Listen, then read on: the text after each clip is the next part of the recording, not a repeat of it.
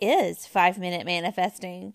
Hello, I'm Lovey Brown, and this is Five Minute Manifesting, a podcast that teaches simple methods so that you can manifest the life of your dreams. Today, I want to briefly talk about why I chose five minute manifesting. I chose this because you can change your life with just five minutes of focus a day. That's right, just five minutes of focus, and your life can be different in just a matter of a few weeks. Will your manifestation appear in your 3D reality in five minutes? Maybe. It's certainly possible that it could. However, most people haven't trained their focus enough to bring their dreams into their life that quickly. But you can train your focus enough to bring them into your life that quickly. Um, but your subconscious mind and body can't tell the difference between an imaginal act or an act of focus and the 3D reality. So, in some ways, you have manifested your desire in less than five minutes. Let's look at the basic steps of manifesting. In The Secret, they list them as ask, believe, receive. I have a little bit of a different spin on them, and we'll talk about that now. My first step is focus because focus is what manifests. Focus is what brings your manifestation to you. But before the step of focusing, I do a pre step. And sometimes the pre step is where I spend a lot of my time. And the pre step is deciding exactly what you want.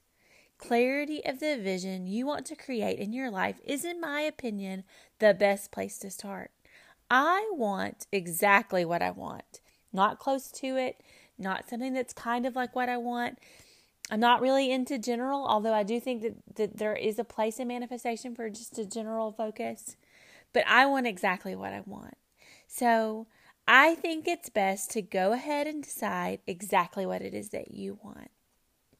After you do that, then you focus on that. This focus is what draws the manifestation to you.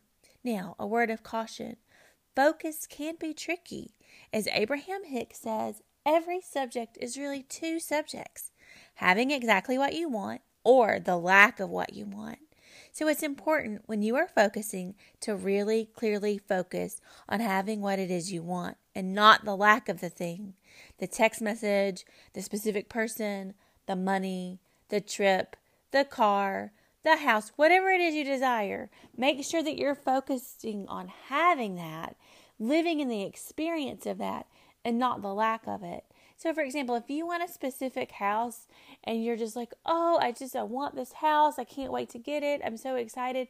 Sometimes there's a little bit of lack in that energy. So, you want to make sure that you're really focusing on having the thing that you want. And focusing can be done in a variety of ways. That's what we talk about a lot. We talk about the imaginal scene. You can focus through meditation. You can focus through scripting and writing down exactly what you want. That's all focusing. It doesn't matter the technique you use, it's the focus itself that brings the manifestation to you. Now, after focusing, you do what I call detaching and what many teachers call detaching.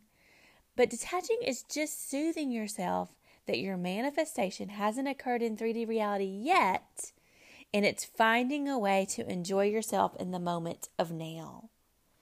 This is why manifestations don't you, you don't care about come pretty quickly and easily.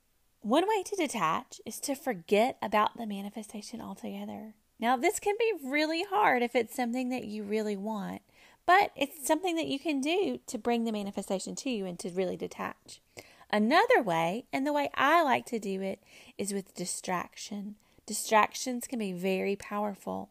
So, immediately after your focusing session, you want to do something that requires your undivided attention. This could be something like paperwork or building something is a really good way to do it, or learning something new. The, the important thing here is it's something that takes your mind off of what you were just focusing on. Now, another thing that's really important here is that anytime your mind does go back to thinking about what you want to manifest, that you focus on having it. You focus on that feeling of living in the wish fulfilled. So I hope that helps. This is just a little bit of an explanation about what five minute manifesting is.